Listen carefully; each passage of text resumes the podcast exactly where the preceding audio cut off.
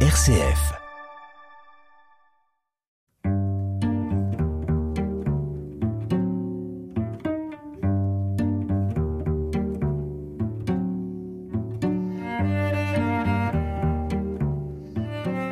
Aujourd'hui, je reçois Marie-Claude Pasquet. Marie-Claude Pasquet, bonjour. Bonjour. Marie-Claude Pasquet, je vous ai invité parce que vous faites la maraude à Caen. Qu'est-ce que ça veut dire que de faire de la maraude? Qu'est-ce qu'une maraude? C'est aller à la rencontre des gens qui vivent en précarité euh, dans les rues de Caen pour euh, donc un aller vers, vers ces personnes-là pour une, un secours alimentaire si nécessaire, et surtout pour euh, du lien, faire du lien avec ces personnes. Euh, voilà, continuer le lien, savoir comment elles vont au jour le jour. Alors leur apporter, je vous ai parlé d'une aide alimentaire, mais ça peut être aussi une aide sous forme de, de vêtements, euh, de boissons chaudes, de, de couvertures. Et puis surtout, on a un, rôle de, de faire le lien avec les travailleurs du SAMU social euh, pour leur éventuellement signaler des personnes qu'on rencontrerait qui nous sembleraient avoir besoin de leur, de leur Alors Marie-Claude Pasquet, vous faites la maraude en journée, à Caen, la nuit Il y a une maraude tous les soirs, tous les jours Ça se passe comment? La maraude se passe en soirée. donc la, maraude, en fait, il y a deux types de maraude avec la Croix-Rouge, ce qu'on appelle la maraude fixe et la maraude mobile. Donc ces deux types de maraudes-là se passent en soirée. En gros, on est dans les rues de Caen à partir de 19h pour euh, faire la tournée des boulangeries du centre-ville et récupérer des invendus que nous allons ensuite distribuer aux personnes en précarité. Et après, nous avons euh, une présence auprès des gens pendant environ deux heures, entre 20h et 22h. Pour la maraude fixe, nous avons deux points euh, de desserte. Un qui se trouve dans la cour de l'école Henri Brunet, c'est le premier qu'on fait, le premier, le premier desservi. Et ensuite, en temps normal, un deuxième près de la gare. Ça, c'est la maraude fixe. Pour la maraude mobile, c'est une équipe de deux ou quatre personnes, suivant les, moments de l'année, qui va vers les gens. Ce n'est plus les gens qui viennent à nous, mais c'est nous qui allons vers. Et là, plutôt pour un lien social. Et pareil, toujours pareil, un lien aussi avec les services sociaux. Et puis un apport de boissons chaudes, de, de couverture, de vêtements si nécessaire. Et Marie-Claude, vous-même, vous faites les deux maraudes ou vous êtes spécialisée, entre guillemets, spécialisée dans une maraude? Non, moi j'essaie de faire les deux. Alors, en privilégiant en ce moment, plutôt la maraude fixe parce que c'est là que nous avons le plus de besoins, puisque nous sommes une équipe de 9 personnes et nous faisons des maraudes 6 soirs sur 7. Donc vous imaginez le nombre de personnes que ça mobilise.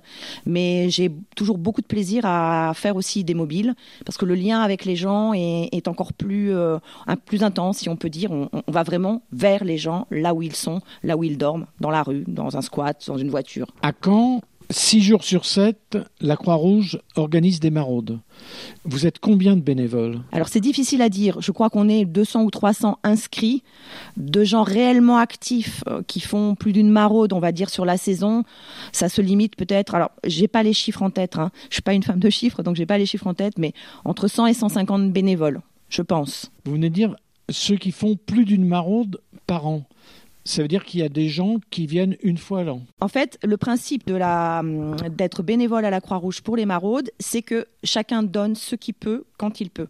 Il n'y a pas de y a un planning bien sûr qui est organisé, mais si vous n'avez que une soirée par mois, vous êtes le bienvenu et vous pouvez donner votre soirée par mois. Si vous n'avez qu'une soirée par trimestre, c'est pas grave, vous êtes quand même, vous avez la possibilité d'être bénévole.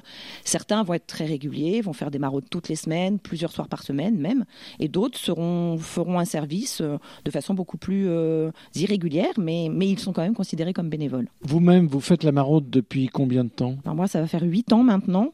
Et je donne du temps quand je suis sur Caen, euh, quand il y a de la place dans le planning. Euh, j'essaie d'en faire au moins une par semaine, parfois plus, en, fonction des besoins. Si des auditeurs qui vous entendent, qui vous écoutent, euh, voudraient contacter la Croix-Rouge, il y a une formation? Alors, il y a une réunion de préparation en début de saison. C'est-à-dire quand je te parle en début de saison, c'est que la maraude fixe se reprend de façon officielle en novembre. La maraude fixe a lieu de novembre à avril. Et donc avant de commencer la maraude fixe, il y a un certain nombre de, réunions de préparation, enfin, ou en tout cas d'accueil de nouveaux bénévoles, avec une présentation de ce que sont les maraudes. Et si une personne se présente après, euh, ces réunions, elle peut être reçue par un des responsables de l'unité locale qui lui présentera en individuel ce que c'est qu'une maraude et qui verra avec, euh, cette personne si si c'est vraiment ça, euh, si c'est vraiment le bon endroit où elle pourra rendre service. Les bénévoles qui, sont, qui font les maraudes à la Croix-Rouge à Caen euh, sont d'âge et d'origine très différentes Complètement. Moi, quand je suis arrivée à la Croix-Rouge, j'imaginais ne voir que des personnes euh, en retraite. Et c'est absolument pas le cas. Il y a bien sûr des retraités, mais il y a énormément de personnes actives et aussi beaucoup de jeunes voire de très jeunes, puisqu'il est possible de commencer la maraude à partir de 16 ans avec une autorisation parentale. Et donc, aussi surprenant que ce puisse être, il y a beaucoup de jeunes, vraiment. Et ça, c'est quand même une, quelque chose qui donne de l'espoir. Comment vous expliquez qu'il y ait beaucoup de jeunes? Parce que la, grande majorité de toutes les associations, quelles que soient les associations, hein, euh, religieuses, politiques, euh, sociales, les boulistes, enfin tout ce qu'on veut, souvent on dit euh, on, manque de personnes bénévoles de plus en plus, et puis elles sont âgées. Et vous, il y a des jeunes. Alors peut-être que un des points qui peut peut-être expliquer ça, c'est que nous, on n'est pas, en, fait, on n'a pas un service en journée, on a un service en soirée. Alors déjà, quand vous êtes actif, en journée, c'est pas possible. Les jeunes, quand ils sont étudiants, en journée, c'est pas possible. Donc le soir, euh, il n'y a pas de, d'empêchement majeur. Euh, ensuite, je pense qu'il y a une grande sensibilisation. Euh, bah, peut-être que les jeunes sont aussi plus sensibles à, cette précarité, ont peut-être moins de, peur, moins de, de questions et vont plus spontanément. Je, voilà, c'est quelques éléments d'explication. Quels sont les, gens que vous rencontrez, donc les gens de la rue? Euh, Ce sont des hommes, des femmes, des enfants, il y a des familles, il y a des gens plutôt jeunes, plutôt âgés? Alors chaque saison est vraiment... Euh, enfin, chaque saison varie. En ce moment, là, à l'heure actuelle, cette saison 2022-2023, euh, c'est un public très mélangé. On a pas mal de femmes. Alors que c'était peut-être un peu moins vrai les saisons d'avant. Euh, heureusement, quasiment pas d'enfants. Par moments, certains soirs, des familles pour lesquelles on n'arrive pas à forcément trouver de solution, ce qui peut être euh, très dur. Quand vous laissez, euh, en rentrant chez vous, une famille avec des enfants à la rue et qu'il n'y a eu aucune solution apportée, c'est très dur pour les équipes. Alors c'est très dur pour les gens à la rue, bien sûr, mais c'est aussi très dur pour les équipes. Autrement, on trouve, alors de, tous âges, je dirais quand même assez peu de personnes âgées, heureusement aussi. Euh, et après, c'est aussi très mixte. On a à la fois des personnes issues de la migration euh, qui arrivent en France en demande d'asile ou qui sont déjà installées en France depuis quelque temps et dont la situation n'est pas euh, forcément encore claire. Et puis aussi énormément de Français euh, français et françaises. Donc euh, des gens qui vont être vraiment dans une grande précarité, sans travail, sans logement, sans lien social, sans lien familial.